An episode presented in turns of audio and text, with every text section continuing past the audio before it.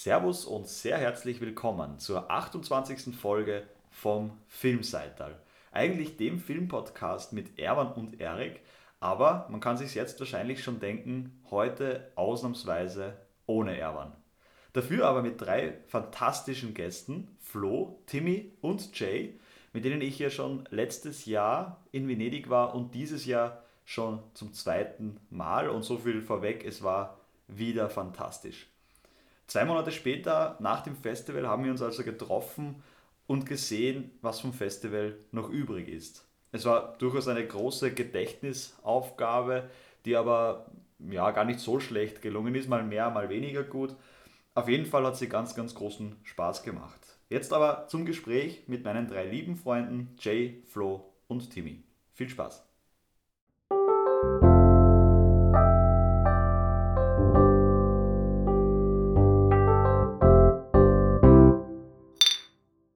Wir sind eigentlich schon beim Programm angelangt. Mich würde interessieren, vielleicht starten wir gleich direkt. Was war euer Highlight vom Programm 2023? Was waren eure Lieblingsfilme, was ist heute noch in Erinnerung? Wir treffen uns ja jetzt, was haben wir jetzt? Ende Oktober, es war Ende August, also es ist schon fast zwei, zwei Monate, Monate, eigentlich zwei Monate vorbei. Ähm, und ich habe mir gedacht zunächst, ja, Venedig-Folge zwei Monate später ist natürlich schwierig. Mhm. Gleichzeitig habe ich mir gedacht, vielleicht ist das die perfekte Möglichkeit zu schauen, was wirklich hängen bleibt mhm. und worüber man wirklich noch einmal nachgedacht hat. Weil direkt im Festival, in dem ganzen Trubel über Filme zu sprechen, ist natürlich auch sehr reizvoll. Aber es ist vielleicht auch ganz, ganz interessant, zwei Monate später einen Blick zurückzuwerfen. Also ja, was, was war für euch dabei? Was waren eure Highlights? Was hat euch am meisten, ähm, ja, was war den größten Eindruck hinterlassen? Was beschäftigt euch heute noch? Timmy, wie, schaut es bei dir aus? Ähm, ja, also eben wie du schon gesagt hast, das, weil das finde ich eigentlich ganz interessant, eben was jetzt nach zwei Monaten wirklich noch hängen geblieben ist. Und ein Film, der für mich wirklich einfach in Erinnerung geblieben ist, ist ähm, Paradiese Brenner, äh, Paradise is Burning, glaube ich, auf Englisch. Ähm, für die Nationalität, äh, ich glaube, es war ein dänischer Film. Ja, ich glaube, irgend sowas. Ähm, auf jeden Fall, in dem Film geht es um äh, drei Schwestern. Eine ist 17, eine 14 und eine 9, soweit ich mich erinnern kann, oder ungefähr in der mhm. Altersgruppe. Ja. Und man verbringt ich glaube, im Gesamten war es eine Woche mit diesen drei Schwestern, die in einem sehr zerrüttelten Haushalt aufgewachsen sind. Der Vater ist mehr oder weniger nie, nie existent und wird auch nie wirklich behandelt und die Mutter ist abstinent. Man weiß nicht wirklich, was mit ihr ist.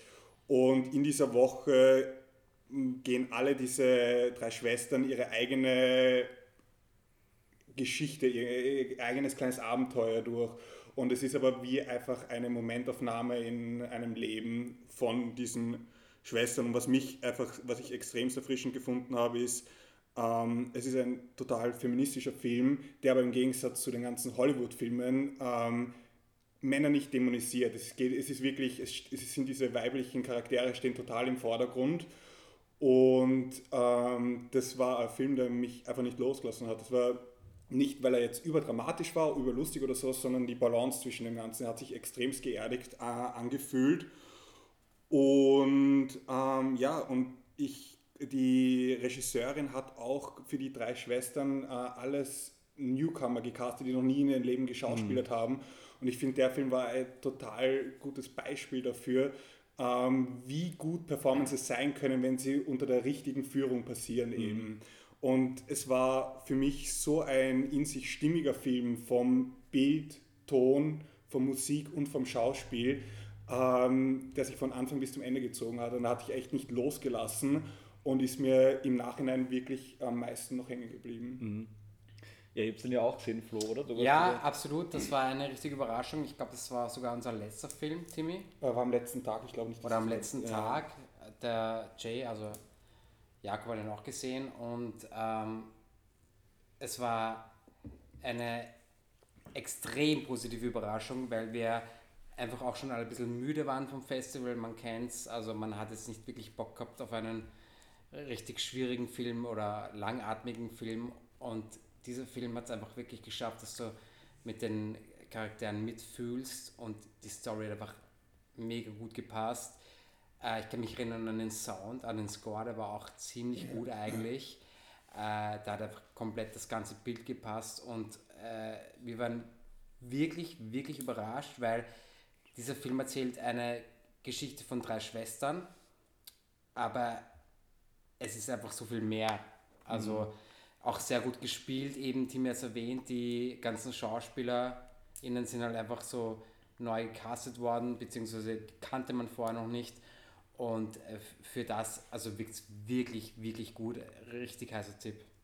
Ja, ich schaue jetzt kurz rüber zum Jay und schaue auf seinen Notizzettel und da stehen, das ist vor allem sehr viel weiß, aber es stehen zwei Wörter drauf. Und ich glaube, das ist der Titel von deinem Highlight. Genau. Also mein Highlight-Film ist ähm, Green Border von der Regisseurin Agnieszka Holland. Und das ist mehr oder weniger ein Flüchtlingsdrama, ähm, das, in der, das spielt eigentlich an der Grenze von ähm, Belarus und auch Polen. Und da ging es eher um diese äh, Flüchtlingsthematik und im Prinzip werden mehrere ähm, Storylines parallel abgespielt. Das heißt, man hat einerseits die Flüchtlingsfamilie, die eben gerade an dieser Grenze so ein bisschen hängen bleibt, weil sie immer wieder vor und zurückgeschickt werden. Ähm, andererseits hat man die Story von einem, einem Border Guard, der aber auch natürlich seine eigenen Probleme hat und irgendwie anders mit dieser Situation zu kämpfen hat. Ähm, dann verfolgt man auch eine Privatperson, die sich dann aber in einer Gruppe von Aktivisten wiederfindet und mit denen dann eben diese ähm, Flüchtlingswelle irgendwie versucht aufzufangen und eben das Bestmögliche tut irgendwie, um, um da was Gutes zu leisten. Und es war einfach extrem, extrem, äh, wie soll ich sagen, es war einfach ein extrem orges Erlebnis, diesen Film zu schauen, weil er hat wirklich auch sehr viel draufgehalten auf, auf schlimme Szenen und ich war halt immer so in diesem Gedanken, okay, das, das ist was, was wirklich passiert Mhm. Und ich glaube, so schlimm es in diesem Film rüberkam und es war ein richtig un ungutes Gefühl teilweise.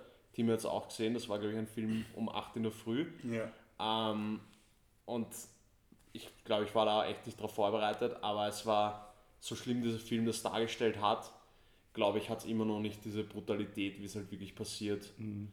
Ähm, eben, eben aufs, auf die Leinwand gebracht, aber dennoch, glaube ich, sehr, sehr nahe und, und ja, über den denke ich sehr, sehr oft nach. Ich ja. weiß nicht, wie es bei dir ist. Ja, na, auf jeden Fall. Und da kann man eh noch gleich dazu was sagen. Eben. Und ich kann mich noch erinnern, wie wir beide dann aus dem Film rausgegangen sind, haben wir uns mit dem Erik am Plaza getroffen. Mhm. Und ich weiß noch, dass du gesagt hast, dass du, wie du uns kommen gesehen hast, dass du gewusst hast, dass wir irgendwas Hartes äh, geschaut haben. Normalerweise ist es so, weil du so viele Filme am Tag stehst, du hast den Film geschaut und dann bist du fertig und du schüttelst ihn ab und bereitest dich auf den nächsten vor. Aber das war wirklich ein Film, der dich nicht so schnell losgelassen hast. Und das hast du auch echt gesagt, dass man es uns angesehen hat, ja, das dass, wir, wirklich, ja. dass, dass, das wirklich was war, das dich nachher beschäftigt hat. Und was ich vielleicht noch zu Green Border auch noch sagen möchte, das war einer von vielen Schwarz-Weiß-Filmen äh, mhm. dieses Jahr. Mhm. Teilweise muss ich sagen, bin ich nicht ein Fan von, der, von dieser, vom Overusing, vom Schwarz-Weiß, äh, äh, vom Schwarz-Weiß, ich mag es nicht Effekt nennen, ähm, ja, ja, ähm, aber bei dem hat es sich sehr geerdet angefühlt und hat sehr passend äh, gewirkt eben. Also es war ein Film, wo ich finde ich das Schwarz-Weiß noch einmal eben äh, zu dem Film beigetragen hat, anstatt dass es einfach nur draufgeklatscht worden ist, weil mhm. es irgendwie gerade hip und modern ist. Ja, was ich, ich habe eine Frage zu, zu, zur Story, also rein, rein formal, das, es gibt mehrere Storylines, die sich mhm. da durch den Film ziehen. Ist das, gibt es da eine Zeitebene, die sich immer wieder abspielt oder sind das quasi eigene Geschichten, die aus unterschiedlichen Perspektiven erzählt werden oder immer die gleiche Geschichte, die aus mehreren Perspektiven erzählt wird.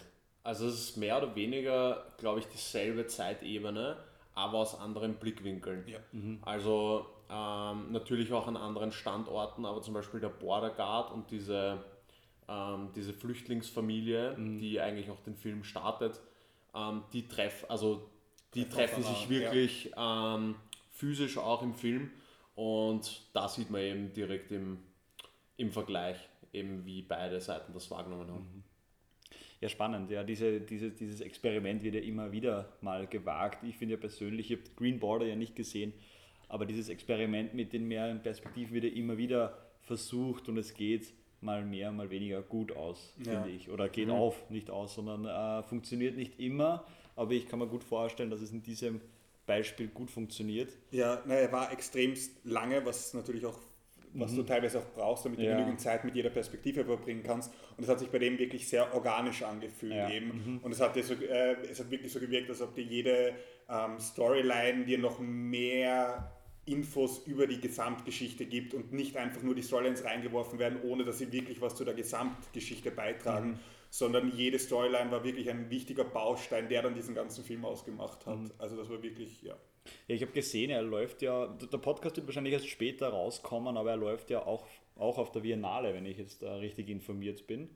Wie einige Filme interessanterweise. Also wenn man das Programm sich durchsieht, als Venedig-Besucher oder Besucherin, da findet man den einen oder anderen alten Bekannten wieder.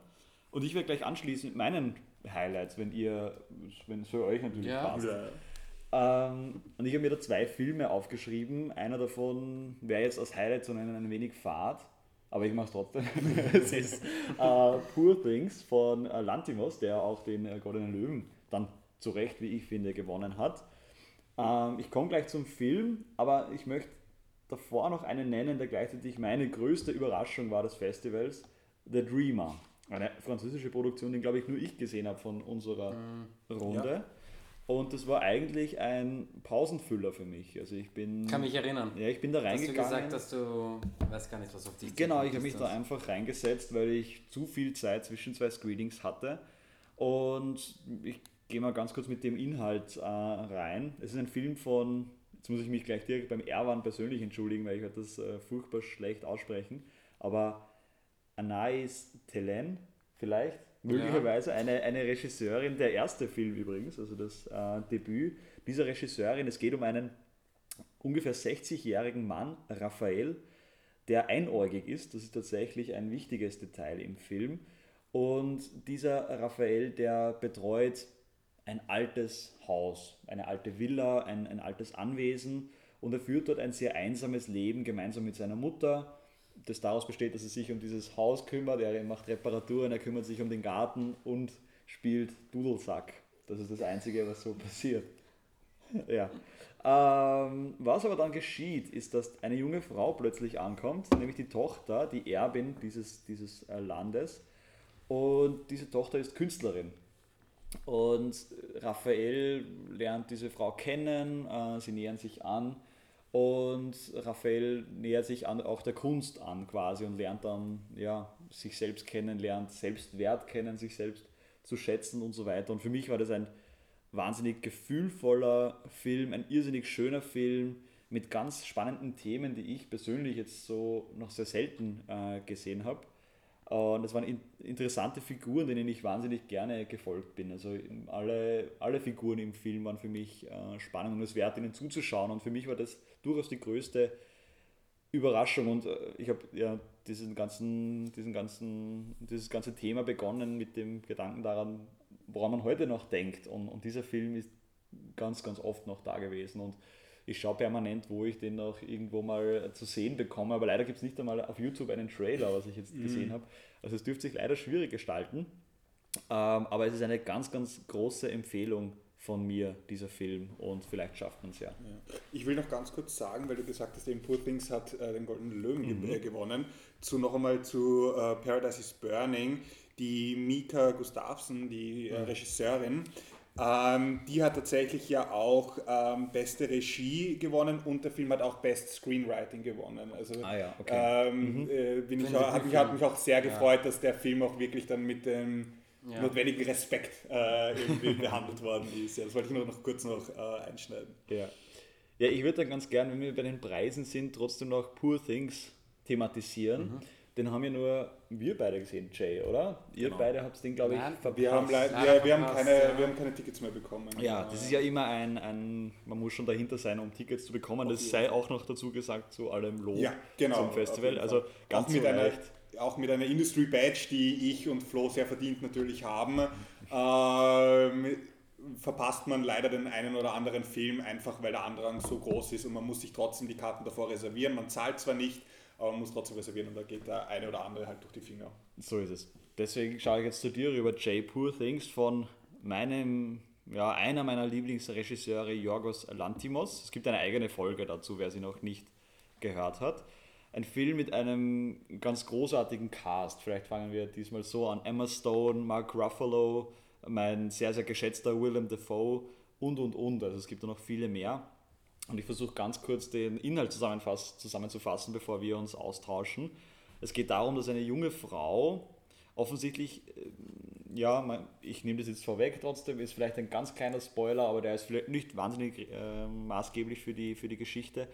Eine junge Frau namens Bella Baxter, gespielt von Emma Stone, wird nach einem versuchten Suizid von einem Wissenschaftler, der nicht mit ganz normalen Methoden oder nicht ganz herkömmlichen Methoden operiert, Godwin Baxter, verkörpert von Willem Dafoe, wiederbelebt. Das Ganze erinnert sehr an, auch nicht zufällig, erinnert das Ganze sehr an Frankenstein. Es hat schon durchaus Frankenstein-ähnliche Muster.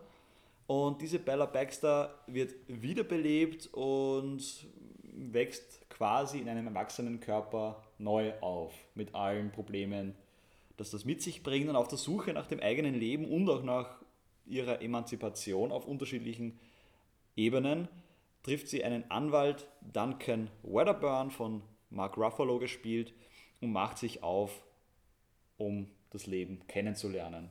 Das sind dann unterschiedliche Reisen, sie lernt Orte kennen, verschiedene Menschen kennen. Und es ist, finde ich, ein Film, der sich jetzt gerade in einem Podcast sehr schwer beschreiben lässt, weil man das wirklich sehen muss. Es ist sehr Lantimos typisch, es ist sehr besonders, sehr weird ähm, und das im allerbesten Sinne. Und dazu ist es eine Geschichte, die sehr eingänglich ist, die sehr gut funktioniert. Und ich muss sagen, mir hat dieser ganze Film ganz, ganz großen Spaß gemacht auf unterschiedlichsten Ebenen. Für mich sogar ein Anwärter für einen, Os einen oder mehrere Oscars. Ähm, und ich habe mir im Film schon gedacht, das wäre doch, wär doch einer für, für den Goldenen Löwen und den hat er dann auch bekommen tatsächlich. Wie ist es dir damit gegangen, Jay?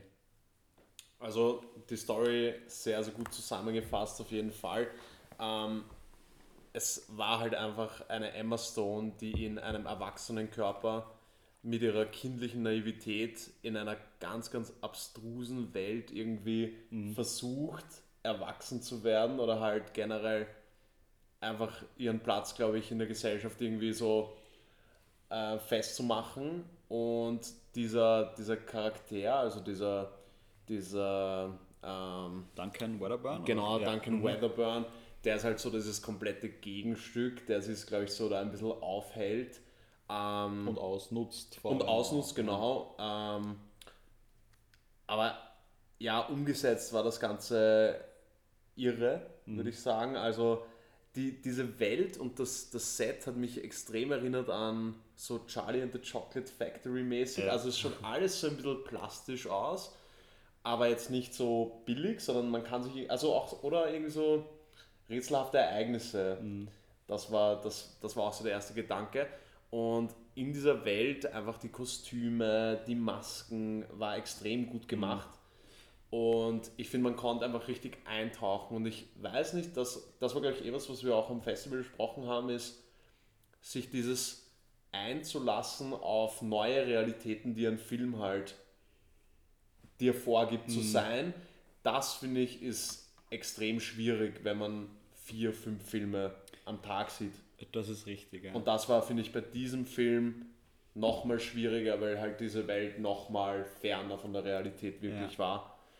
Aber an sich war der auch ganz knapp bei mir als absolutes Highlight. Ja, ich habe ja ein bisschen Sorgen gehabt, weil ich natürlich enorme Erwartungen an diesen Film gehabt habe und habe mir dann den Trailer angesehen und war dann etwas negativ eingestellt und habe mir gedacht, oh, jetzt, jetzt verliert er sich da vielleicht ein wenig und jetzt äh, ist er vielleicht ein bisschen gefangen in, in diesem Drang oder in dieser Hoffnung, immer eins draufzusetzen auf das, was noch war. Und, und es gibt ja durchaus Beispiele dafür, die nach Erfolgen ein größeres Budget kriegen und dann entweder kommerzielle äh, Sachen machen oder sich dann komplett verlieren in jetzt kann ich alles umsetzen, was ich möchte. Und ich habe ein wenig befürchtet beim, beim, beim Trailer, dass er jetzt da etwas verloren geht. Aber diese Erwartung hat sich ganz und gar nicht erfüllt. Es war eine, eine Geschichte, und das ist mir auch nicht unwichtig, die, die für mich irrsinnig gut funktioniert, der ich wahnsinnig gerne gefolgt bin, die auch sicherlich durchaus einen, einen feministischen Aspekt verfolgt, wenn er auch sehr, sehr auf, einer, auf, einem, auf einem sehr niedrigen äh, feministischen Level ist, so eine, sozusagen, dass man das ja als eine Grundannahme eigentlich ähm, stehen lassen könnte, diese Form von Emanzipation, aber nichtsdestotrotz ist das irrsinnig spannend und ganz in einer eigenen und einzigartigen Art und Weise umgesetzt worden. Genau. Also für mich Poor Things ist auch auf der Biennale äh, natürlich und ich freue mich wahnsinnig auf den Kinostart und werde die Kinos stürmen, sobald dieser Film dann rauskommt. Ja, wir gehen weiter zu den Highlights, äh, zum Flo. Was ist dir in Erinnerung geblieben? Also, ähm, was ich, also welchen Film ich mega gut fand, war Bastarden.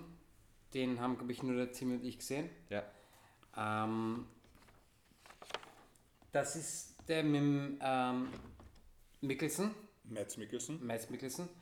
Äh, ein extrem guter Film, wie ich finde. Ähm, da geht es um einen quasi Farmer, der meint, er kann sich da jetzt niederlassen und äh, seine Saat anbauen.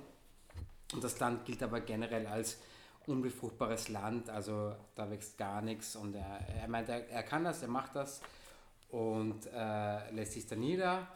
Und ähm, dann kann man quasi die ersten Früchte, äh, die erste Ernte und man war ihm eigentlich so ein bisschen neidisch, beziehungsweise hat man sich ganz fassen können, dass der da jetzt wirklich was rausgeholt hat aus der Erde. Und es ist schon ein bisschen ein härterer Film. Äh, sehr, sehr schöne Bilder und äh, macht, also war für mich der zweitbeste Film eigentlich vom Festival. Äh, wir haben ihn in OV gesehen. Mhm. Das war auch nochmal sehr eindrucksvoll, irgendwie die ganze Sprache halt. Genau, weil er spielt ja zu 1755 ja. eben und ähm, ja. Und, und, und der, der, hat wirklich viel gehabt, also der war, der war wirklich wahnsinnig spannend, der war ziemlich, äh, also direkt rough und äh, hat eindrucksvolle Szenen gehabt, hat auch wirklich äh, eindringliche Szenen gehabt, die du, die du eigentlich äh, so nicht erwartet hättest im, erst, im ersten Moment so.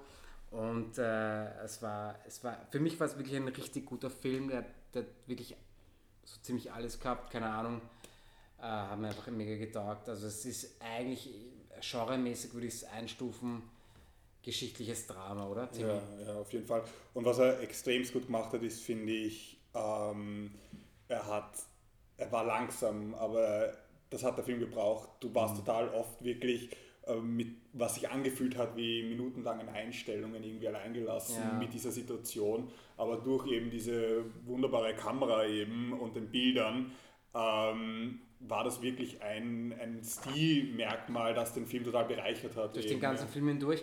Und ich bin mir echt auch gar nicht sicher, wo man den dann irgendwann zu sehen bekommt. Weil ich kann mir nicht vorstellen, dass der im Kino irgendwie released wird in Österreich. Ich kann mir, ich kann mich mal nicht vorstellen, dass der auf Netflix landet. Ich weiß es nicht, deswegen nochmal der Tipp: Bastarden mit Matt Mikkelsen, wirklich guter ja. Film. Und wie man es nicht anders erwartet hat, natürlich eine wahnsinnig tolle ähm, schauspielerische Leistung von Matt Mikkelsen. Ja, der ist sowieso ähm, richtig gut. Aber also. auch, muss man auch sagen, ähm, durch die Bank sehr, sehr gutes Schauspiel. Auch der Antagonist, der Frederik der ja. Schinkel, glaube ich, hat er geheißen. Ähm, gespielt von, ähm, wie heißt er? Ähm, Dieser blonde, blonde Job. Der, äh, hat er nicht auch äh, gespielt, den Doktor, äh, einmal in Doctor Who? Das weiß ich jetzt gar nicht. Aber der hat eine sehr ähm, bedrohliche Aura auf jeden Fall. Also seine wahnsinnige Aura schon fast, mhm. ja. Also der Antagonist. Und ähm, dieser Film, der geht dann wirklich nahe, muss ich sagen. Nein, habe ich verwechselt. Er hat nur ähm, nichts mit Dr. Who, bitte wegstreichen. Na, dieser Film ist schon Ja, wir schneiden es nicht raus, einfach aus der Erinnerung streichen jetzt, liebe Zuhörerinnen und Zuhörer. Ja, ich habe den Film ja leider nicht erwischt, dann habe ich ja ganz lange auf meiner Liste gehabt in Venedig, aber keine Chance auf einen Platz. Ich würde weitergehen und zwar mit der nächsten Frage an euch. Was hat euch denn am allermeisten überrascht am Festival? Das muss jetzt nicht heißen, dass es positiv überrascht hat. Das kann genauso eine negative Überraschung sein oder eine neutrale Überraschung. Jay, ich schaue in dein Gesicht und sehe Ah, dich schon ich, schon was. lachen.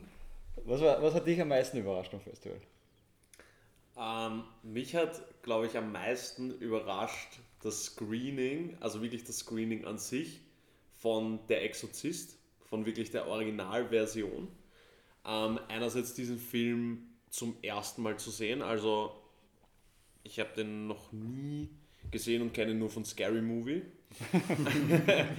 und ähm, dann natürlich den auf einem Festival wirklich auf der Leinwand zu sehen, war, war schon wirklich eindrücklich. Und der, der Erik und der Flo waren mit mir im Kinosaal und bei der Szene, wo sie besessen rückwärts in der Brücke die Treppen runterläuft und Blut erbricht, sagen wir so, war plötzlich extreme Unruhe im Kinosaal und wir haben einfach nur gehört, ja, wir müssen alle den Kinosaal verlassen, oder? Also, und, und das war irgendwie eine sehr unruhige Stimmung und das hat sich dann irgendwann gelegt. Und dann war aber jeder irgendwie so auf Abruf bereit, den Kinosaal wirklich zu verlassen. Das war eine ganz komische Stimmung. Ich weiß nicht, wie ihr das Ja, wahrgenommen die habt. Stimmung war sagen wir mal, Spooky. war ja, spooky. auch das, ja. Aber ich, ich habe dann geredet mit meinem Sitznachbar, Sitznachbarn, jetzt muss ich tatsächlich nicht gendern, äh, der selbst offensichtlich Italiener war und das durchaus auch verstanden hat offensichtlich, aber auch seine Verwirrung hat mich jetzt nicht unbedingt beruhigt und es wurde dann durchaus gemunkelt, es hat mehrere äh, Vermutungen gegeben, was denn jetzt der Auslöser war dieses, dieses Aufruhrs. Es hat mehrere Personen gegeben, die gleichzeitig aufgesprungen sind. Es wurde auch gemunkelt, dass jemand selbst possessed geworden ist. Und man muss vielleicht noch dazu sagen, dass diese Situation halt nie aufgelöst wurde, oder? Also man hat Ein richtiger Cliffhanger. genau, genau. Naja, Also es wurde nie wirklich spannend. aufgelöst, was Aber- da passiert ist im Kinosaal. Ja, richtig. Aber es sind auf jeden Fall Dinge passiert. Das sind Dinge passiert. Und ich bin dankbar, dass du diesen Film ansprichst, weil auch für mich rein filmisch war das eine, eine Wiederentdeckung. Ich habe den Film vor Jahren irgendwann einmal gesehen, viel zu früh wahrscheinlich, und konnte mich nicht mehr so wirklich erinnern. Aber ich muss sagen, ähm, also da brauchen wir jetzt wirklich nicht ins Detail gehen. Es ist der, die Vers- wann, 73 oder irgendwo in den 70er Jahren, glaube ich, rausgekommen. Also ein, ein, Der ein. Klasse, also der Klassiker eigentlich. Und auch zu Recht. Also er ist, funktioniert irrsinnig gut und auf der Leinwand zu sehen in Venedig ist durchaus eine Besonderheit. Ich schließe mich gleich an mit der Überraschung. Für mich war eine Überraschung ein Film und ich weiß gar nicht, wo ich anfangen soll mit den Überraschungen, äh, war Agrodrift. Ah, den wollte ich gerade sagen. Den wollte ich gerade nennen. Agrodrift ist ein 80-minütiger Film, der nur durch Wärmebildkameras gefilmt wird, wobei die, die Farben auch während der Einstellung wechseln, verschwimmen.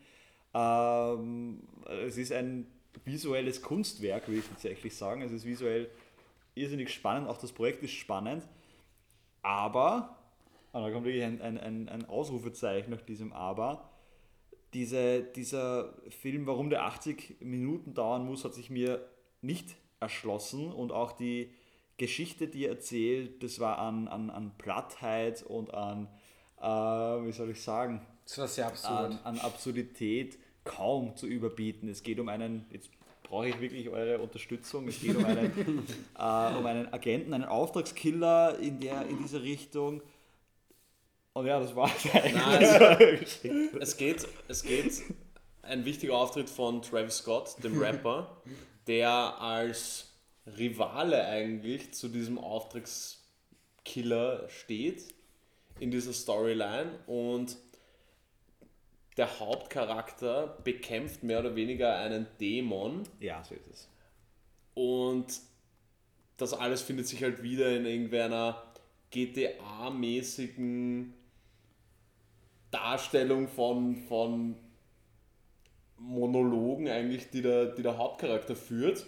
Ja, ich glaube, es gibt auch kaum eigen. Dialog. Es ist Ja. fast ausschließlich Monologe. monologisch und auch der, der Protagonist Also es ist eine permanente Wiederholung von bestimmten Gedanken, äh, Aussagen, aber die sich dann, dann beispielshaft oder beispielsweise beschränken auf, ja, ich bin der beste Auftragskiller oder ich bin der beste Agent auf der, auf der Welt, ja, keiner kann mir was. Und das wiederholt sich aber äh, x-fach permanent. Und ähm, ja, also die, die Geschichte, es kommt dann dieser Dämon und, und auch dann diesen besiegt. Dann gibt es auch eine, eine Frau, die auf ganz, äh, also extrem äh, sexualisiert dargestellt wird, wie in, äh, keine Ahnung, Musikvideo. Also es war irgendwie eine Absurdität. Es war, als würde man sich so einen 3 Minuten MTV-Videoclip anschauen. So. Man hat es cool gefunden nach drei Minuten und dann war es vorbei. Genau. Also es war irgendwie sehr strange. Ja, es war, ich habe mir jetzt noch aufgeschrieben, nach einer halben Stunde, wobei mir das jetzt etwas euphemistisch erscheint, aber nach einer kurzen Zeit hat man gehofft, dass dieser Film dann bald endet, damit Vielleicht man auch dann nur ein Kurzfilm ist. vielleicht auch, ja, man hat die Hoffnung aber, gehabt. aber, wirklich das große Aber ist, dieser Film bleibt mir immer noch im Absolut. Kopf und ich denke immer noch drüber nach und irgendwas hat er geschafft. Also, ich finde, für mich war das Schlimmste irgendwie diese Musik, Ja, die mich ganz knapp immer so zwischen Kopfweh und ja, Traumreise irgendwo ähm, bewegt hat. Okay. Also es war irgendwie Ja. ja ich bin noch rat, ich bin nach wie Äh, vor ratlos, ja, ratlos. Also ich bin vielleicht hat er mich intellektuell äh, überfordert, aber er war so. Also ich weiß bisher noch nicht, wo ich den einordnen soll. Und man merkt auch, wenn man, wenn man sich die, die Rezeption anschaut, auf Letterboxd zum Beispiel, ich kenne wenig Filme, die so polarisieren. Also der hat, glaube ich, exakt gleich viel Ein-Stern-Bewertungen wie Fünf-Stern-Bewertungen. Das kommt nicht oft vor. Oder dass sie beide Balken gehen, gehen nach oben. Also er polarisiert. Und für mich war es durchaus spannend zu sehen, dass man neue Wege gehen möchte, vor allem optisch neue Wege geht, wirklich was probiert und was erschafft. Nichtsdestotrotz äh, war für mich nur noch ganz, ganz wenig da, wo ich damit was anfangen kann. Und das jetzt darüber hinausgeht, dass etwas spannend aussieht. Äh, Etwas mehr muss es für mich dann doch sein. ja. Ich finde, der Flo hat das richtig gut zusammengefasst. Das hätte wirklich als Travis Scott Musikvideo vier Ausgereicht. Minuten lang ausgereicht. Also Absolut. als Eine- Film war es vielleicht zu gewagt. Meiner Meinung nach. Eine weitere Überraschung, die ebenfalls eher in den negativen Bereich für mich abtrifft. Und ich bin auf die Diskussion jetzt gespannt, weil ich denke oder habe in Erinnerung, dass wir den alle gesehen haben, nämlich der Film Ferrari, Ferrari. von äh, Michael Mann. Ich war oder ich bin ja ein Riesenfan von Adam Driver, der auch in diesem Film zumindest passabel war, würde ich sagen. Eher, jeden eher Fall. gut. Ich glaube, er war passabel, aber ich glaube, es ist einfach so nicht ganz gut gecastet worden. So, also ich Ja, glaube, das ist ja auch der große Kritikpunkt, glaube ich, der in den Medien durchgegangen ist, warum Ja. denn jetzt bei einer Italien äh, Teil, zumindest Teil italienischen Produktion Ein von einem großer, italienischen ähm, äh, Ikon ein amerikanischer Schauspieler ich gecastet ob wird. der Cast Und da bin hat. ich m, eben auch, ich möchte dich Ja. unterbrechen, hin und her gerissen. Ja. Hin und her gerissen ist sicher noch sehr nett ausgedrückt, denke ich, wenn man sich den Film ansieht. Aber vielleicht fangen wir kurz beim Inhalt an. Ich habe da kaum äh, Notizen, also bitte um Unterstützung, aber es geht um Enzo Ferrari. Ferrari. Ähm, also der Name spricht für sich, das muss ich jetzt nicht erklären. Ähm, es spielt in einer Zeit, die für das Unternehmen nicht unbedingt die schönste war. Also es gibt finanzielle Nöte, es gibt ein großes Rennen, steht vor der Tür, das gewonnen werden muss, um den finanziellen Ruin zu verhindern. Und daneben sieht man die zweite Story quasi, spielt sich ab im privaten Bereich bei eben Enzo Ferrari und seiner Frau. Äh, Enzo Ferrari nämlich hat neben, neben der Frau auch, auch noch äh, Affären, mit einer dieser Affären auch ein Kind und es spielt sich eben dieser innerfamiliäre Konflikt ähm, ab und der wird im Film dargestellt. Und ich selber habe ganz große Probleme mit dem Film, um es äh, so mal rauszusagen. Und ich bin vielleicht auch allgemein kein Fan von Biopics. Ich weiß gar nicht, ob es ein Biopic ist oder wie viel da Ja, doch, ich würde es als Biopic ja. kategorisieren. Okay, ja gut, dann äh, ich bin allgemein, muss ich sagen, es ist nicht mein Genre, das ist mich wahnsinnig interessiert. Aber im Vergleich zu Maestro, den wir zum Beispiel auch gesehen haben, liegen wirklich Welten Auf dazwischen. jeden Fall. Ähm, und ich finde, Timmy, du hast es direkt nach dem Film auf den Punkt gebracht. Du hast gesagt, die würden spontan drei Punkte einfallen in diesem Film, die interessanter gewesen wären, da einen Film draus Ja. zu machen oder eine Geschichte draus zu Genau, machen. weil das, das ist eben das, was mir auch hängen geblieben ist. Ja. Er war zerrissen. Er hat nicht gewusst, wo er sein will Mhm. als Film eben. Und das war extrem störend, weil ich glaube, es war ein Zwei-Stunden-Film, der aber am Ende irgendwie gefühlt hat wie drei verschiedene oder zehn verschiedene Kurzfilme von verschiedenen Thematiken. Er war so zerrissen und hin und her. Äh, Und genau das Gegenteil von Maestro. Maestro hat das wahnsinnig gut gemacht, dass er eine lange Zeitspanne sehr gut verfolgt hat. Und da war es eben so, es ist auch über eine längere Zeitspanne verlaufen, aber es hat we- weder Hand noch Fuß gehabt. Also wirklich. Ja, ja, ja kann ich nicht, kann nichts mehr dazu hinzu, hinzuzufügen. Es gibt äh, mehrere Punkte, da habe ich mir gedacht, es wäre spannend, da einen Film draus zu machen. Also ich Ja. erinnere nur an diesen Unfall Ja. und wie danach damit umgegangen wird, medial und wie das Unternehmen versucht, da rauszukommen. Das hätte mich irrsinnig interessiert. Punkt 1, Punkt 2, äh, diese finanzielle Not, um da jetzt ein, ein Rennen, wenn sie, ich bin jetzt kein großer Autorennen-Fan, aber wenn, wenn Autorennen irgendwie interessieren, denke ich mir, ist doch total spannend, wie die jetzt damit umgehen mit der Situation, mit, der, mit dem Rücken zur Wand, das bietet doch Anlass für eine Geschichte. Aber das ist nebenbei erzählt, wann hat es geheißen, ja, das Rennen müssen wir jetzt gewinnen, weil sonst schaut es schlecht aus. Genau. Und es hat Ja. dann geheißen, ja, dann gewinnen wir es halt nicht. Und fünf Minuten später war die Storyline wieder beendet. Und Genau. Du hast nicht wirklich Zeit gehabt, dass du dich überhaupt irgendwie emotional auf das einlässt. Ja. Ein Film, der vor ein paar Jahren rauskommt, Le Mans 66 mit Christian Bale und Matt Damon, hat das zum Beispiel viel besser gemacht. Der hat sich dieses eine Event aus dieser langen Geschichte mehr oder weniger rausgesucht und sich darauf fokussiert und darauf irgendwie auch Zeit gelassen. Aber bei, bei Ferrari hat alles Ja. ähm, gehetzt gefühlt. Äh, Du warst die ganze Zeit irgendwie, okay, es hat sich angefühlt wie eine To-Do-Liste. Wir müssen das abhaken, damit Ja. wir das noch ansprechen können. Und es wurde wirklich durch diese zwei Stunden durchgehetzt und am Ende warst du wirklich so, ja, ähm, ich weiß jetzt mehr über Ferrari, aber filmisch hat mich der sehr unberührt gelassen. Ich finde einfach, das Problem bei dem Film war, dass er nicht, meiner Meinung nach nicht so ganz gewusst hat, okay, was für ein Film möchte das sein, weil du hattest irgendwie, also ich glaube, dass die Rennsportfans nicht wirklich auf die Kosten gekommen sind, die Cineasten sind nicht auf die Kosten gekommen, ja, Dramaturgen sind nicht auf die Kosten gekommen und es war irgendwie so ein, eine Erzählung, aber mit keinem Impact so. Also es gab halt, vielleicht gab es zwei, drei Szenen, die dich dann irgendwie schon so berührt haben, aber insgesamt betrachtet, du wusstest einfach nicht, was will dieser Film. Keine Ahnung. Ich muss da gleich einhaken zu Le Mans 66. Ich bin ein großer Fan von so Rennfilmen, obwohl mich sonst jetzt die, die, der Rennsport eigentlich nicht so interessiert. Aber eben Rush oder Le Mans 66, wo es einfach um eine Thematik geht und äh, natürlich auch um Wirtschaftliches, wie in Le Mans. Ähm, aber ich finde, dieser Film hat das einfach nicht geschafft, einerseits diese Spannung in den Rennen an sich aufzubauen. Also ich finde, das Verfolgen jetzt Ja, von, von den... mau. Ja, genau, also die Aufnahmen waren nicht gut. Man wusste nicht jetzt, wie ist da der aktuelle Stand. Also es gab kein irgendwie Fighting. So, man, man konnte es einfach nicht verfolgen. Und ich finde auch dieses, dieses familiäre, das war irgendwie so erzwungen eingestreut. Und also ja, ich schließe mich da der, der kompletten Kritik von allen anderen an. Ich habe noch zwei Punkte zu diesem Film, die ich loswerden möchte. Eine ist eine Beichte und die lautet, dass ich bisher House of Gucci noch nicht gesehen Ich habe. auch nicht.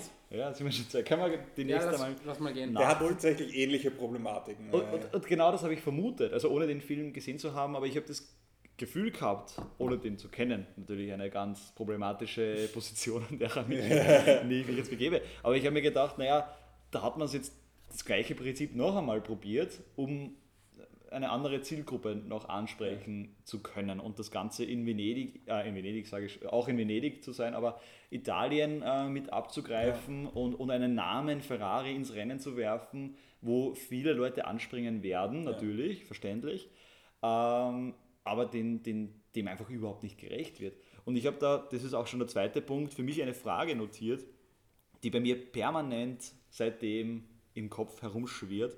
Und die lautet, was wäre übrig, wenn der Name Ferrari nicht wäre?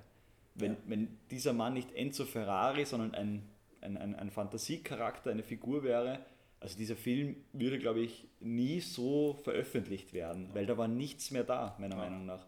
Und es funktioniert nur noch, weil Ferrari einfach dieser Name irgendwie ein Mythos ist, dem Ganzen äh, auch Nicht-Rennsport-Fans total äh, was sagt von dieser, von dieser Geschichte, die dieses Unternehmen hat. Und da muss ich sagen, war ich sehr, sehr enttäuscht. Und es war eine große Überraschung, wie enttäuscht ich, ich davon bin, ähm, weil da war fast nichts mehr da eigentlich. Ja, Das stimmt, ja. Ja, leider nicht so gut angekommen. ja das war meine, meine Überraschung. Relativ wenig hoffnungsvoll. Gibt es äh, was anderes, vielleicht was Positives wäre vielleicht auch. Ja, ähm, ich habe zwei Dinge, die ich ansprechen möchte. Eins ein bisschen negativ, eins wieder positiv.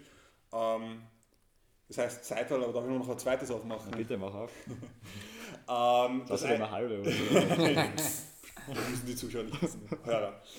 Ähm, ein negatives Ding für mich war wieder das Booking-System. Ähm, das hat für uns gleich auf einen sehr tief am, erst, in, am ersten Morgen angefangen. Es ist so, dass es ein ziemlich undurchsichtiges System gibt, wo immer 48 Stunden davor für die nächsten drei Tage man die Karten reservieren muss. Und dafür muss man halt dann um sieben in der Früh aufstehen, um dann rechtzeitig eben In der Warteschlange äh, zu in sein. der Warteschlange zu sein. Und jedes Jahr, seit dieses System eingeführt worden ist, weil die ersten vier Jahre war nämlich Venedig noch First Come, First Serve. Und jetzt in die, in die letzten vier Jahre hat es eben dieses Online-Booking-System gegeben. Und sie haben es noch immer nicht geschafft, obwohl sie es jedes Jahr überarbeiten, noch immer nicht geschafft, dass sie die Serverkapazität so weit ähm, hochschrauben, dass du nicht konstant mit irgendwelchen komischen Internet-Bugs oder einfach mal aus der Warteschlange gekickt wirst oder ähm, es starten alle gleichzeitig in die Warteschlange, Punkt äh, 7 Uhr in der Früh.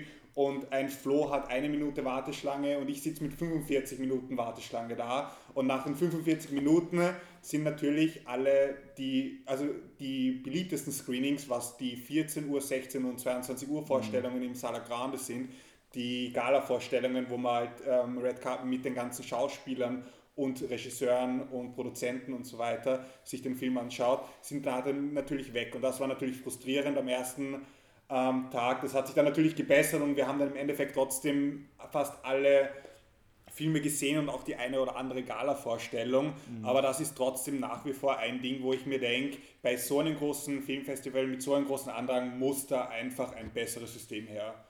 Unbedingt. Ähm, ja, meine Hoffnung Aber steht ich für glaube, es nächstes ist Jahr. noch immer so, für so wirklich Filmfreunde ist es noch immer am besten nach Venedig zu fahren, äh, als jetzt zum Beispiel irgendwie in Cannes Filmfestival Auf zu jeden Fall. Es ist, Also es ist schon, es ist schon sehr, ähm, es ist konstruktive Kritik, wie es einfach noch Ja. besser werden kann. Ähm, zu, meinen, zu meiner Überraschung, das ist nämlich glaub, äh, gleich am ersten Tag gewesen, unsere erste und ich glaube die einzige Gala-Vorstellung, die wir wirklich auch alle gesehen haben, nämlich Hollywood Gate. Ah, ja. Ähm, tatsächlich habe ich nichts über den Film gewusst. Ich habe kurz ein, äh, mir äh, auf IMDb, glaube ich, die zwei Zeilen durchgelesen und nicht mehr. Und die erste Überraschung, die dann war, ist, dass es kein Spielfilm, sondern ein Dokumentarfilm war. Der einzige, auch den wir, glaube ich, alle gesehen haben über die Festivalzeit. Und als Dokumentarfilm befasst er sich mit ähm, der Film sich damit, dass nachdem sich die USA aus dem Afghanistan-Krieg zurückgezogen haben, etliche Stützpunkte und militärische ähm, Mittel zurückgelassen worden sind. Ich glaube insgesamt fast eineinhalb Milliarden. Ich möchte nicht, nicht Ja, sind aber es, es, war, es, war eine, es war eine Riesensumme wirklich, die Unzerstört, zurückgelassen muss man unzerstört, äh, teils unzerstört, genau. Und ähm, wie dann halt eben die Taliban diese Stützpunkte übernommen haben. Und ähm, man hat bei diesem Dokumentarfilm den Regisseur slash Kameramann slash einzigen äh, wirkliches Crewmember von diesem Film äh, verfolgt, da er nämlich als Pre Pressemann Zugang, ich glaube insgesamt war es ein halbes Jahr, zu diesem Stützpunkt gehabt hat. Er hat ja mit den, mit den Taliban gemeinsam Genau. ja, vereinbart, muss ich jetzt so unter arg. Anführungszeichen Ja. sagen, dass er filmen darf, natürlich unter ganz bestimmten Regeln von, von den Taliban, die ja schlussendlich sehen wollten, oder die Ja. wollten ja eigentlich einen Marketingfilm mehr oder weniger. Genau, ich glaube, weil in ihnen war es mehr oder weniger so ein bisschen Propaganda, die, die Genau. sie im Kopf gehabt haben.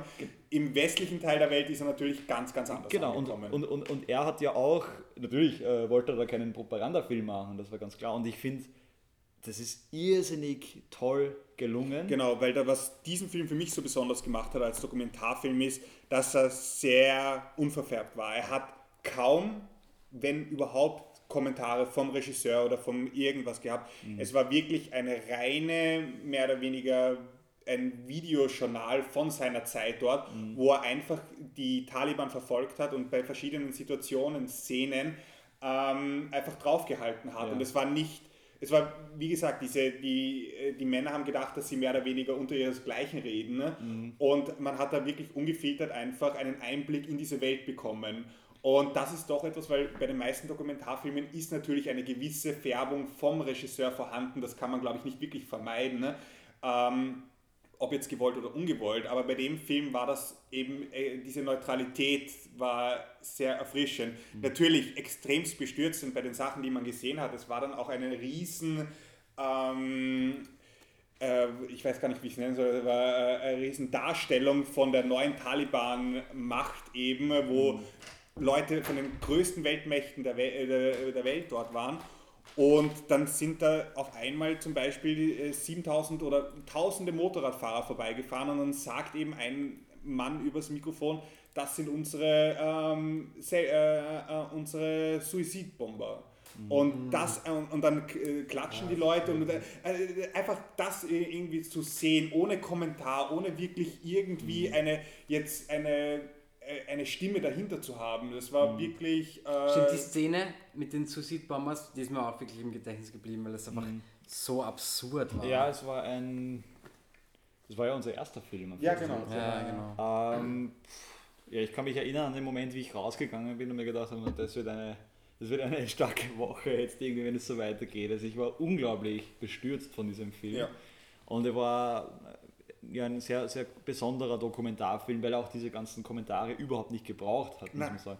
Also die haben sich durchaus selbst in den Kontext gestellt. Ja. Die Aussagen, mir ist eine Szene sehr in Erinnerung geblieben, wo es darum gegangen ist, da ist es, glaube ich, um so Tagesdiäten gegangen, für Militär auszurechnen, wie viel Geld die brauchen. Und die haben sich Kapital verrechnet im Kopf. Und da haben, glaube ich, drei oder vier Leute drüber gerechnet. Alles vollkommen falsche Kopfrechnungen. Und das war eine Szene, die war so bezeichnend für diese ganze Partie. Ähm, und, und das ist dann, un also man kann es nicht beschreiben, was man dabei oder was man fühlen muss, unter so einem Regime leben zu müssen. Ja. Und also ich glaube, da sind wir die Falschen, äh, darüber, darüber zu sprechen, wie Auf das dann in Fall. Realität ist. Aber dieser Film äh, hat es wirklich auf eine sehr, sehr, sehr besondere Art und Weise Mhm. gezeigt, die sicher noch lange im Gedächtnis bleibt. Und als Dokumentarfilm in Venedig, ähm, ja, ein, ein, ein spannender Auftakt und auch die, muss ich sagen, der Applaus danach und die Rührung vom, vom Regisseur selber Ja. danach in die Gefahr, die er sich da gebracht hat, ist unbeschreiblich und Ja. wahnsinnig wichtiger Film, wahnsinnig toller Film und ein ganz besonderer Festivalauftakt. wie Ja. Ich finde, ja. Ähm, wollen wir vielleicht doch kurz auf ähm, Theorie von allem eingehen, weil es einen österreichischen Bezug hat? Oder? Gerne. Ich gerne. würde noch, ich würd noch kurz zu Hollywood Gate was ja, sagen. bitte.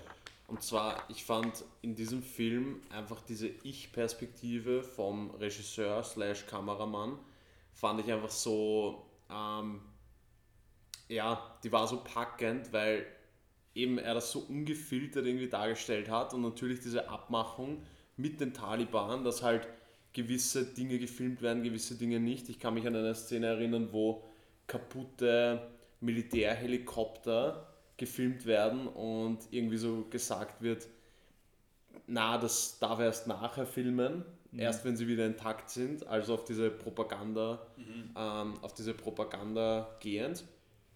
Ähm, und er aber wirklich sich getraut hat, noch wirklich Bruchteile einer Sekunde weiter zu filmen, wo man dann sieht, okay, das wäre denen wirklich nicht recht, dass das jetzt noch aufgenommen wird. Also da, es, ge- es ging wirklich nur um ein paar Sekunden, die dieses Bild einfach dann komplett zerrütteln, die vielleicht die Intention der Taliban waren, da dargestellt zu werden. Und das hat mich einfach extrem äh, fasziniert, auch einfach dieser Mut, sich in so eine Situation zu bringen. Also Absolut. Ja, Flo, du wolltest noch mit Theorie von allem weitermachen. Ich sehe den habe ich auf meiner Liste äh, gar nicht aufgeschrieben, Ja. vielleicht auch gar nicht komplett ohne Nein. Also, ähm, ich glaube, der kam bei den äh, anderen gar nicht so gut an, aber ich habe ihn schon ganz gut gefunden. Es geht äh, eigentlich um einen äh, Physikstudenten, äh, der mit seinem Professor auf Reise ist. Äh, ich glaube, es geht um ein Seminar, was die beiden besuchen. Und was man vorweg sagen muss, der Film ist in Schwarz-Weiß gedreht.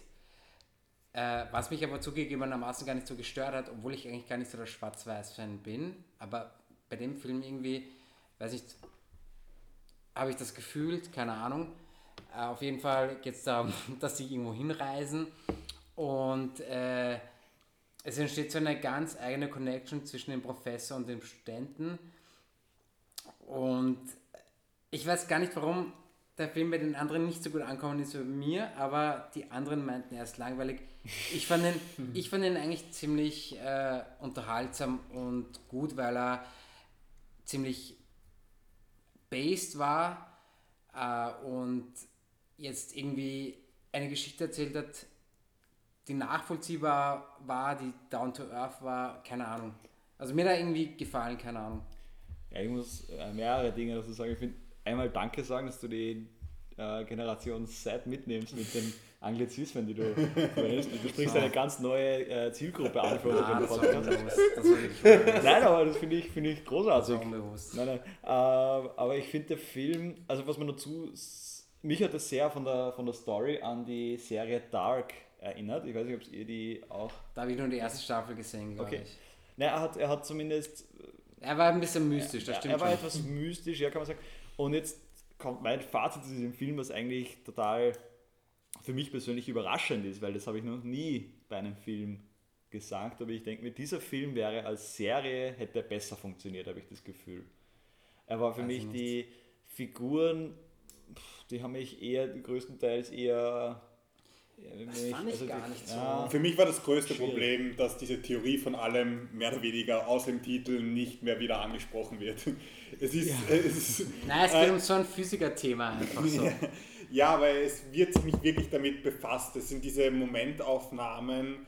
Ähm, ich weiß nicht, ich habe wirklich äh, am Ende, er, wird, er geht dann total ins surreale, fast Science-Fiction, Fantasy-mäßige, ohne davor aber die notwendige Aber ja Vorarbeit geleistet zu haben. Ich finde, die Vorarbeit hat er ihm geleistet, weil er hat wirklich schön erzählt, um was es jetzt in diesem Plot geht, ja. Um einen Studenten, um einen Professor auf der Durchreise und äh, irgendwie, es hat mich wirklich ziemlich abgeholt, muss ich sagen. Ja, es ist, ich glaube, mein Problem war, ich habe den Film viel zu spät gesehen. Es, ich, es war, glaube ich, bei uns relativ spät. Ja. Ich habe nicht mehr so viel damit anfangen können. Aber ich habe es mir kurz durchgelesen, worum es geht. Und ich habe mich sehr äh, gehört gefühlt. Also ich bin da sehr, sehr offen für diese, für diese Themen. Auch für Schwarz-Weiß bin ich sehr, sehr empfänglich und das funktioniert alles wunderbar. Und das Ambiente in den, in den Bergen, auch gefilmt Zug. in, in Ostirol, Zug. im Zug, das sind lauter Themen, Ja. die, die mich total ansprechen. Aber dann war dieser Student, diese Hauptfigur, die Den fand ich tatsächlich gar nicht so schlecht. Also Ja. ich fand, der, der hat seine ähm, Hausaufgabe gut gemacht. Naja, apropos Hausaufgabe, was ich ganz spannend finde, er hat, war irgendwie, ist so, gef- so dargestellt worden als ein physikalisches Genie. Aber Weiß ich irgendwie, nicht. Ich- irgendwie ich gar nicht. so, nie so richtig gefreut, dass seine Doktorarbeit zu Ich schreiben. finde das gar nicht, dass er so dargestellt hat worden immer, ist. immer andere Dinge gemacht. Ne, ein, einer dieser Professoren. Nein, er war so average, würde ich sagen, aber jetzt nicht irgendwie so ein- das Genie. Also er war Naja, mit, seiner, mit seiner Formel hat er doch mehr oder weniger die, das, das, das Physiker-Dasein irgendwie revolutioniert. Ja, Also aber das, wird war ja, das wird ja eigentlich den ganzen Film lang nicht irgendwie so thematisiert. So. Das Naja, ist so, ja- er, hatte dann die, er so. dann die Auseinandersetzung mit diesem anderen Professor, der ihm im Gegenzug zu dem einen Professor, der ihm die ganze Zeit runterredet und sagt, ah, die Idee, die du verfolgst, ist Ja, total irre, ja, genau. die bringt gar nichts. Und dann kommt dieser andere Professor, der sagt, oh wow, Ja. das ist total die gute Idee. Aber dann kommt eben dieses Surreale, dann stirbt auf einmal dieser eine Professor auf mysteriöse Art und Weise und dann entwickelt sich das Ganze in einer Art Krimi, wo er die ganze Zeit irgendwie diesen Mord äh, Ich auf, das den, nicht auf den schlecht. Grund geht. Ich finde das echt nicht schlecht, wenn man so, also auch wie sich entwickelt hat, dass dann quasi ein Mord war, dies, das. Aber ich, ich finde es nicht schlecht, mich hat es wirklich gut unterhalten. Ich mochte den Film Ja, aber es, ich glaube, es war kein Film, der unterhalten sollte. Ich glaube, es war ein Nein, Film, der, der daran unterhalten. gezielt hat, äh, wirklich Jeder Film sollte unterhalten, Timmy. auf eine gewisse Art und Weise voll, auf jeden Fall. Ja. Aber ich glaube, es war ein Film, der absolut versucht hat, mehr zu sein, als was er dann schlussendlich war. Mhm. Für mich war es ein, in deinem Wort zu sagen, ein ziemlicher Tryhard-Film, der es aber nicht Für mich, geschafft für mich war es ein ziemlich guter Film, ehrlich gesagt. Ja, das ich- wollte ich noch, noch erwähnen. Ich So. liebe es. Ich finde das Also bitte, Theorie von allem, gönnt euch den Film. Das ist ziemlich nice. Ey, ich bin- ich bin sehr froh um diese Kontroverse, weil ich finde gerade, das macht ja auch andere Podcasts für mich interessant, dass man sich dann nicht immer einig ist. Aber ich finde dieser Film, Timmy, da, bin ich, da stimme ich eher dir zu. Ich habe jetzt nicht ganz verstanden, warum der jetzt in Schwarz-Weiß gedreht wird, warum diese Musik jetzt eher an frühere so Live-Vertonungen von, von Stummfilmen. Warum ist Lighthouse in Schwarz-Weiß gefilmt worden? Ja, da können wir das. Das, das, das, das ist eine eigene Episode. Das ist eine eigene Episode. Aber, aber ich habe mir dann gedacht, dieser Film versucht, was zu sein, das er schlicht nicht ist, habe ich ja, das Gefühl gehabt. Genau. Und ich weiß nicht, ob da ähm, Sachen rausgeschnitten worden sind, aber ich habe dann auch mit dieser Geschichte, die er erzählt hat, nicht wahnsinnig viel anfangen können. Ich habe mit, mit den Schauspielern, vor allem diese Hauptfigur, nicht wahnsinnig viel anfangen können. Mein Highlight von diesem Film war, also es gibt zwei Highlights. Das eine ist das Plakat, Timmy, die Geschichte, das finde ich grandios. Ja. Uh, und das zweite Highlight war, dass dieser, dieser, dieses, dieser was war das eigentlich im Lift, der, der Junge, der Bub, der da im ah, ja. der Schauspieler ist neben mir im Vaporator gesessen. Ja, das war ein zweites Highlight. Aber ansonsten, ja, vielleicht bin ich jetzt zu hart. Vielleicht muss ich mir den Film noch einmal anschauen. Ja, also, ja, natürlich. ist ja kein, kein Problem so, dass ihr da irgendwie anderer Meinung seid. Das ist überhaupt kein Problem. Das ist ja schön, dass wir darüber diskutieren können. Nein, nein, auf jeden Fall. Aber eben für mich war es eben auch, es ist sehr lange Zeit für mich äh, zu wenig passiert dafür, dass dann am Ende alles passiert. Mhm. Ähm, es ist einfach von der, vom Aufbau her hat er sich sehr umbalanciert. Äh, irgendwie, ich glaube, wenn er so langsam geendet hätte, wie er, auf, wie er angefangen hätte, hätte ich ihn sogar besser gefunden. Absolut, absolut. Als dann eben in diese, was ich schon fast wie kitschige Krimi-Elemente gefühlt hat und dann diese kitschigen Krimi-Elemente unterstreicht durch dieses aufgesetzte mhm. Schwarz-Weiß und dieser, diesen sehr eben analogen Soundtrack, der dazu gelaufen ist das alles eben hat sich dann am Ende für mich wirklich, ich habe mich gefreut, wie er zu Ende war. ja, bin ich, bin ich auch dabei. Ja, kann ich auch noch mit einem ja, Jay, bitte jetzt. Jay, du hast dich zurückgehalten bisher. Genau. Ich, muss, ich muss mich mit einem Highlight zu diesem Film melden und das war mein Powernap. den ich währenddessen eingelegt habe. Und eine einzige Szene, wo das Bild sehr schön war, oder? Das war das in dieser Höhle. Wo diese, der, der, der Effekt, der war nämlich auf eine. Wo dieses Licht irgendwie so ja. wie, wie so Schallwellen mhm. irgendwie durch, durchgereist ist. Also das war der einzige positive Punkt, den ich zu dem Film sagen kann. Ich muss auch sagen, wir waren, glaube ich, vier Filme schon davor ja, an dem Tag und er war einfach deutlich zu spät. Also man müsste ihn sich, glaube ich, nochmal anschauen, um vielleicht da tiefer auch in die Story zu investieren. Ja, ja deswegen, ich, ich merke, bei mir ist nur ganz wenig nur noch da, was eher gegen den Film spricht. Zusätzlich eher löst er eher Ablehnung in mir da. Was ich aber schon dem Film zugute halten möchte, ist die Optik. Also die, ja. das Ambiente, die, die, die Kamera die war auch wirklich Kamera, toll. Absolut. Und den Effekt, den der, den der Jay jetzt angesprochen hat, am Ende in dieser Höhle eben, das war ein, der hat sich wirklich angefühlt wie so ein analoge Original Star Wars Effekt, ja. der aber total stimmig und mit diesem Licht war wirklich wunderschön zum Anschauen wenn da nicht die ganz anderen Probleme wären. Finde ich nicht, aber. Ja, ich finde es ja. gut, dass wir da etwas kontrovers ja. sind und da würde ich unsere Zuhörerinnen und Zuhörer bitten, uns Meinungen zukommen zu lassen, weil Theorie von allem auch bei der Biennale. Ah ja, ja. wirklich, tatsächlich. Sehr gut. Und kommt auch sicher in die Kinos. Ja. So, ihr Lieben, habt ihr noch irgendwelche Überraschungen? Weil ich habe noch ein weiteres kontroverses Thema. Ich mache nur ein Buch zu, um da jetzt nichts vorwegzunehmen. Ich bin sehr gespannt. Ähm, Darf ich raten? Rate mal. Hitman. Hitman, it is.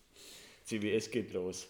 Wir sprechen über Hitman von wie, wie heißt der Regisseur? Entschuldigung, ich, bin schon, ich merke schon richtig, ich weiß nicht, wie lange wir schon aufnehmen. Aber äh, total. Ähm, auf jeden Fall mit Glenn Powell in der, in der Hauptrolle. Ähm, Richard Linklater. Ja, natürlich. Richard den habe ich gar nicht gesehen, glaube ich. Ähm, du nicht gesehen? Nein, ich glaube, den habe ich gesehen. Mit, äh, der natürlich Boyhood gemacht hat, der Film, der über 13 Jahre gedreht worden ist, oder 14 mm, Jahre sogar. Ja. Wirklich ein sehr toller Film und mhm. ich, ich, mag den Regisseur auch sehr gerne.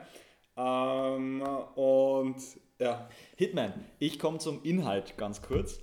Es geht um einen College-Professor namens Gary Johnson und der arbeitet neben seinem Job als Professor für, eine, für die Polizei, für Undercover-Missionen, bei denen es darum geht, potenzielle KundInnen von AuftragskillerInnen zu überführen. Das heißt, sie versuchen eben, wenn Menschen Auftragskiller oder äh, ja, wenn Auftragskiller versuchen zu engagieren, ähm, wird dieser Auftragskiller von der Polizei quasi gestellt. Also das ist ein Undercover-Polizist und somit werden eben potenzielle Kundinnen dann überführt. So, dieser Gary Johnson muss nun als Undercover-Polizist einspringen und in die Rolle von Ron schlüpfen. Dieser Ron ist im Vergleich zum Gary Johnson ein total cooler, tougher, auftrainierter, tapferer, gut angezogener männlicher Mann. Und äh, Gary Johnson dagegen ist so ja, etwas nerdig und etwas eigen, über den Interessiert sich für Vögel. interessiert sich für Vögel. Über den wird sich etwas lustig gemacht. Genau, ja. Der ist so etwas dieser. Er ja, hat sein, sein, sein Hemd ist eingestrickt, er hat die, die Car Cargo Pants und die Jeans Sehr an. klischeehaft Ja, einfach, oder wie so, man ja. sich so einen nerdigen ähm, Lehrer vorstellt. Genau. Einfach. Ja. Ja. Genau, so ist es. Interessant, dieser Gary Johnson bzw. Ron wird gespielt, das ist schon gesagt, von Glenn Powell und spätestens jetzt sollten alle Hörerinnen und Hörer den googeln und ich sage dazu einen Satz, der über ihn in der Rolle von Gary Johnson gesagt wird, nämlich, also natürlich sinngemäß, du sollst diesen Polizisten spielen, weil du siehst so aus, du, dich merkt man sich nicht, du siehst so unscheinbar aus. Das ist mal das Erste, was ich, was ich ansprechen möchte über Glenn Powell. So, was dann passiert in der Story, eine junge Frau versucht, ähm, einen Auftragskiller zu engagieren, der dann eben von diesem Undercover-Polizisten von Ron in dieser, in dieser, in dieser äh, Situation gestellt wird, der aber dann diesen Auftragsmord so etwas versucht, ähm, ja, etwas zu verhindern, also sie zu schützen, dass sie sich jetzt nicht damit strafbar Er macht. bricht zum ersten Mal mehr oder weniger den Charakter und ähm, äh, ja. Genau, um sie zu schützen. So, jetzt ist ja dieser Ron und die beiden, so viel kann man spoilern, weil es ist wirklich keine große Überraschung, so viel nehme ich vorweg, ähm, nähern sich an. So viel zum Inhalt. Ich weiß nicht, ob man es schon ein bisschen rausgehört hat, aber ich habe wirklich meine, meine großen Probleme gehabt mit diesem Film und ich finde es ganz großartig und wirklich großartig, ehrlich, wie wir drüber diskutiert haben nach dem Film. Ich habe währenddessen gewusst, oje, ich habe das Gefühl, da habe ich etwas eine andere Einstellung oder andere Meinung zu diesem Film und es hat sich bewahrheitet, aber ich finde, die haben ganz, ganz spannend darüber gesprochen. Ich sage vielleicht einfach meine Position dazu und dann ähm, sprechen wir darüber. Ich glaube vielleicht sogar, weil ich, deine Position wird vielleicht aus der Norm rausbrechen. Ich glaube, wir fangen mal mit dem Mainstream an, weil der Ja. Film, finde ich, nähert sich eher dem Mainstream-Film. Er ist ein Unterhaltungsfilm. Es Genau. ist ein Freitagabend äh, mit zwei Bier irgendwie mit äh, drei Freunden Anschaufilm. Und auf der Art und Weise, muss ich sagen, hat er mich total unterhalten. Mhm. Auf eine sehr neue Art und Weise. Diese Geschichte habe ich so noch nie gehört und sie basiert tatsächlich nämlich auch auf einer wahren Begebenheit, die wir dann auch im Nachhinein eben gesehen haben.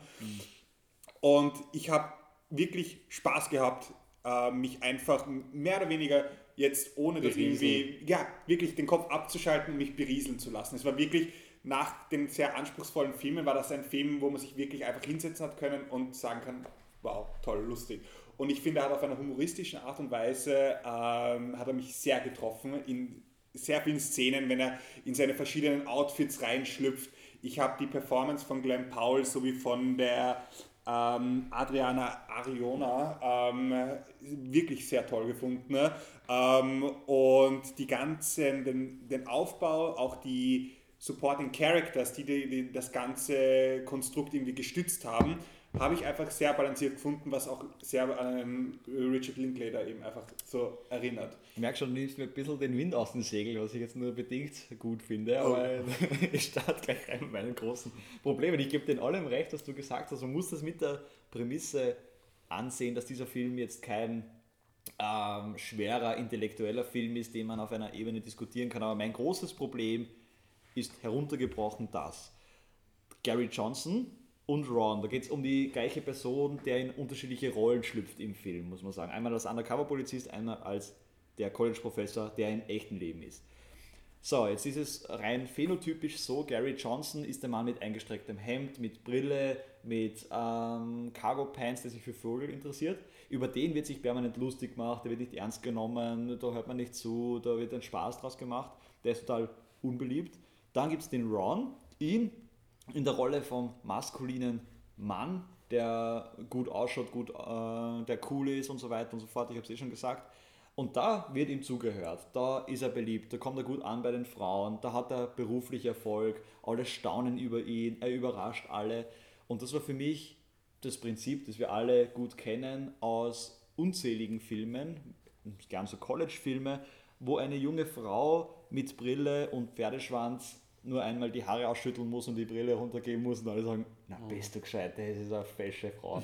und das war für mich genau das gleiche Prinzip, nur umgemünzt aus einem Mann und mich nervt es schon so wie ich kann, das, ich halte es nicht mehr aus, diese Filme, also gibt es zum Glück eh schon lange nicht mehr, glaube ich, ähm, dass man das auf so banale und so äh, oberflächliche Art und Weise und so eine, finde ich, toxisch maskuline Art und Weise zeigt und das so reproduziert, ohne irgendwie zu reflektieren, was man damit mit aussagt, das hat mich total überrascht, dass es 2023 in Venedig auch noch dazu mhm. aufläuft. Und auch, du hast es vorher perfekt gesagt, das ist ein Film, den schaut man sich an. Also wenn es draußen, dann muss es wirklich stürmen und regnen, dass ich mir diesen Film anschaue. und dann muss ich schon, weiß ich, zwei, drei Bier und keine Ahnung haben, was ich mir anschaue. Dann schaue ich mir vielleicht auf Netflix an. Ähm, aber für mich hat er in Venedig auf dem für mich ganz hoch prestigeträchtigen Festival verstehe ich nicht, wie der da reingestolpert ist, muss ich ganz ehrlich sagen. Ja, ja ich, ich glaube, es gibt, es ist immer so, jedes Jahr gibt es ein paar Filme, die in Venedig so ein bisschen die Norm brechen von Filmen, wo man glaubt, dass die tatsächlich klassische äh, Festivalfilme sind. Ähm, oft denke ich mir, es ist eben, weil man einen hochkarätigen Richard Linklater oder Glenn Powell auf den Red Carpet lockt und das natürlich für das Marketing für Venedig sehr gut ist. Ja. Ähm, also ich denke, dass da auf jeden Fall Marketinggründe hin sind. Aber ich habe es total interessant gefunden, wie du das nach dem Kino angesprochen hast, weil ich habe den Film nie, dadurch, dass er für mich schon so diese, dieses sehr flache von Anfang an gehabt hat, mhm. habe ich nie angefangen, ihn auf so einer tiefen Ebene irgendwie zu beurteilen. Ich habe eben, genau wie der Jake gesagt hat, ich habe mich berieseln lassen.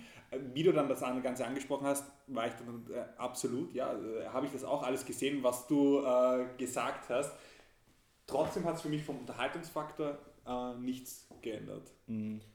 Und ich finde trotzdem, dass, dass natürlich ein Glenn Powell, der ein extrem gut aussehender Mann ist, eigentlich nicht sehr gut in die Rolle, selbst wenn er so ein Hemd einstrickt, ist er einfach, also ja, ist das schon mal irgendwie vom bisschen, Cast her ja, sehr falsch. Das war ein bisschen der Superman Ken Clark Effekt, wo genau, man sich denkt, also, okay, ein bisschen mehr als einfach die ja. Brille wäre gut gewesen.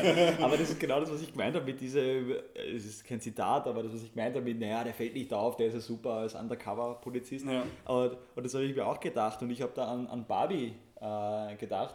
Da gibt es ja diese Szene und das habe ich total super gefunden bei, bei Barbie wo es darum geht, dass die Hauptfigur, also Margaret Robbie, ähm, weint und im Weinen total schrecklich ausschauen muss. Und dann hört man eine Stimme, so äh, quasi Notiz an die Regie, wenn man quasi eine hässliche Frau darstellen soll, dann ist Margaret Robbie wirklich die falsche Entscheidung im Cast. Und das habe ich mir da auch gedacht, ich meine, das kann man doch nicht ernsthaft im ja. Film stehen lassen, dass dieser Mann, der objektiv betrachtet sehr, sehr attraktiv ist natürlich. Und, und wenn er eine Brille auf und das Hemd eingestreckt hat, ist er äh, ja, also ja. trotzdem ein, ein, ein attraktiver Mann. Und, und also diese so flach und so banal und so ja.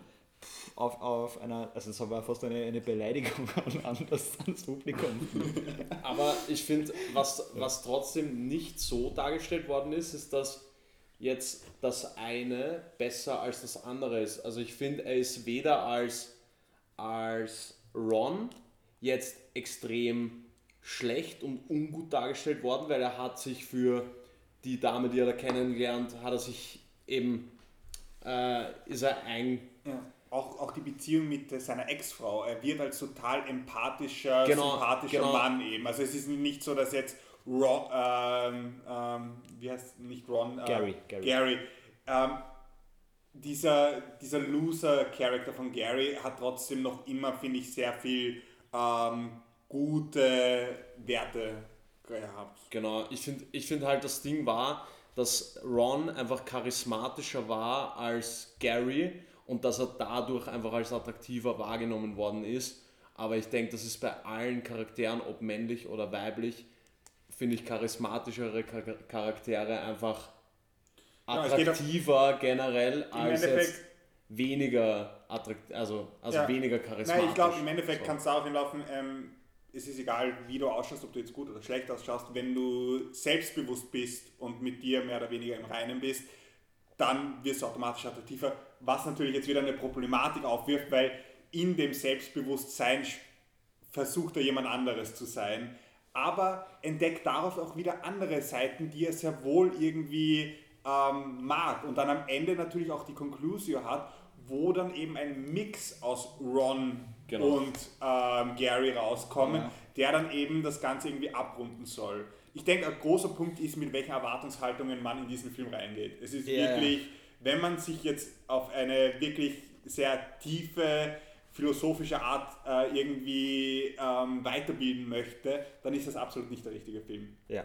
ich habe kurz mehrere Dinge zu sagen. Ich möchte gleich anschließen an mehrere Dinge.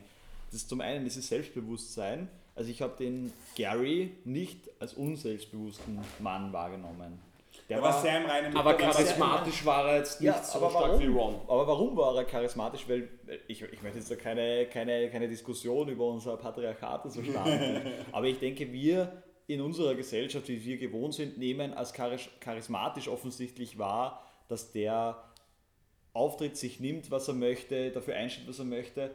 Aber das ist, weil wir gewohnt sind, nicht weil es ein Naturgesetz ist. Das ist das eine. Und das andere, diese Mischung aus Ron und Gary, habe ich gesehen, dass der Film das möchte. Aber es war dann, dieser Mann war Ron am Schluss. Er war Ron und hat noch einen Spatz von einem Adler unterscheiden können. Und dann, das war so der Film, der Weg des Films zu zeigen, er ist eh immer noch der Vogel interessiert und ist eh immer noch nett und eh immer noch lieb zur Tochter und so was weiß ich. Aber in Wirklichkeit hat dieser Mann sich verwandelt von Gary zu Ron und das ist ja auch das Interessante, was der Film versucht hat in, einem, in einer zweiten Schleife zu ziehen. Als College-Professor hat er ja Philosophie unterrichtet, die ja wirklich also den, den Stoff gemacht haben von, keine Ahnung, einem Bachelor-Studium Philosophie in einem Semester offensichtlich. Aber es ist ganz viel darum gegangen, wie sich ein Mensch selbst verändern kann. Und offensichtlich hat sich Gary optimiert und er hat sich offensichtlich gewandelt von einem Nerd zu einem Gewinner irgendwie. Und als Gewinner hat er quasi am Schluss die Frau gerettet, was ja auch wieder so ein Bild ist, die, die, die, die für die er eingestanden ist und so weiter. Also das sind lauter für mich ganz, ganz, ganz typische Bilder gewesen, die alle bedient worden sind. Und da finde ich es total, also ich persönlich kann es, tue mir das schwer zu sagen, ja, mein Gott, das ist ein, ein, ein, ein, ein Film, der will ja nichts und der ist, äh, ist nur zur Unterhaltung. Aber ich denke mir, wir sind trotzdem in einer, in einer Gesellschaft, die viel diskutiert und viel thematisiert und dass das so ohne Thematisierung und nicht einmal einmal irgendwas gebrochen ist, also da ist ja jedes Klischee ausgefüllt worden, das es gibt, äh, das war für mich dann tatsächlich sehr, sehr wenig tatsächlich. Oder sehr, sehr viel, je nachdem, in welche Richtung wir Ja. sind. Auf was ich hinaus will, jetzt kein Stimmungskiller sein, aber ich, möchte- ich finde, die, diese Diskussion, die wir geführt haben, war für mich die spannendste, die wir in der ganzen Woche gehabt haben, weil bei ganz vielen Filmen waren wir uns relativ einig, Ja. habe ich das Gefühl gehabt. Und ich würde dann auch schon langsam mal Richtung Ende gehen in der Folge, wenn es für euch in Ordnung ist. Und ich, Ich würde einen Film tatsächlich Ja, ganz gerne ansprechen, der, da würde ich mich ärgern, wenn ich den nicht einmal erwähnt habe, und das ist Io Capitano. Ah, stimmt, danke, danke. ja. Ich habe ihn extra aufgeschrieben. Noch. Ja, genau. Ja. Ähm, der zweite Film, der sich mit der, mit der Flüchtlingskrise beschäftigt hat, aber auf einem äh, anderen Kontinent, in Afrika eben. Da geht es um zwei senegalische Jugendliche, Ja. die ihre Reise vom Senegal nach Italien angehen, ohne davor ihren Eltern Bescheid zu geben. Das heißt, sie, äh, man hat diese klassische irgendwie Aufbruchstimmung eben. Und man verfolgt diese zwei Teenager auf ihrer Reise durch die Wüste, über den Ozean bis hin mehr oder weniger zur Küste von Italien. Und ähm, sehr ähnlich wie Green Border war das ein Film, der mich nach, im Nachhinein auch wirklich nicht losgelassen hat. Er hat mich auf so viele Ebenen berührt. Zum einen die Performance von allen äh, Schauspielern war toll und zum anderen finde ich, wie er es geschafft hat, eine so lange Reise und so eine weite Reise in einen, ich glaube, zweieinhalbstündigen Film unterzubringen, ohne dass es sich an Stellen lang oder dann wieder zu schnell angefühlt hat. Es hat, es hat, er hat wirklich so gefühlt, als ob er sich mit jedem, genau, mit jedem Kapitel Ja. genau richtig lang befasst hat. Und es war am Ja. Ende eine total stimmige, wirklich tolle Geschichte, die man gerne verfolgt hat, aber einen auch auf einer emotionalen Ebene Ja. wirklich nicht losgelassen hat, weil er, weil er wirklich Szenen auch wieder wie Green Border einfach so gezeigt hat, Mhm. wie man sie bis dato, glaube ich, noch nicht so oft gesehen hat eben. Ja. Ich finde, dieser Vergleich zwischen Green Border und, und Io Capitan, das war einfach so krass zu sehen, weil die Thematik ja eigentlich genau dieselbe ist und ich glaube auch sogar, dass die Altersbeschränkung vom Film ähm, gleich war, wenn ich mich erinnern kann. Oder, oder wo ich davon ausgehen kann. Ähm, aber trotzdem hat mich Io Capitan eher an so eine ähm, Green Book oder ziemlich beste Freunde, der, so ein bisschen so eine, so eine diese Stimmung gehabt. Von, von so schönen, irgendwie schönen Momenten in dieser ganzen dramatischen Ja. Situation. Und ich finde, das war, das war irgendwie so dieses, also es waren so teilweise ziemlich herzerwärmende Momente, die halt Green Border zum Beispiel nicht gehabt hat. Das finde ich extrem äh, Also- gut, dass du das angesprochen hast, ja, weil das ist wirklich etwas, was bei Green Border total gefehlt hat. Aber da, also schöne Momente, die eigentlich Io sehen, Capitan ja. auch hatte. Und ich finde, das hat den Film einfach ausgemacht, dass, dass er zwar jetzt kein Blatt vor den Mund genommen hat, aber dass es jetzt auch nicht nur. Also, dass der Timmy und ich zum Beispiel nicht die Stimmung hatten, die wir noch mit Green Border hatten, wo wir einfach Nein. down waren die ganze Zeit. Ja. Ja, und auch seine, seine hoffnungsvollen Elemente durch. Genau, auch am genau. Aber es war ein Film, also mir, ich habe den auch gesehen und auch als Wahnsinn, auch eigentlich durchaus ein Highlight äh, von Venedig empfunden. Der Film von äh, Matteo Garone. Äh, ja, und er zeigt total, total viele dramatische Szenen in der Dramatik, die wahrscheinlich noch untertrieben ist. Äh, gleichzeitig aber auch die Geschichte einer, sie sind zwei, zwar miteinander verwandt, aber einer wunderbaren Freundschaft. Und ich glaube, das hält so einen, einen ja, hält, hält einfach die, die Emotionalität so am Leben, dass man noch irgendwas hat, wo, wo man sich festhalten Genau, kann und ja. wo man ja auch ein positives Gefühl und eine Hoffnung drauf halten kann.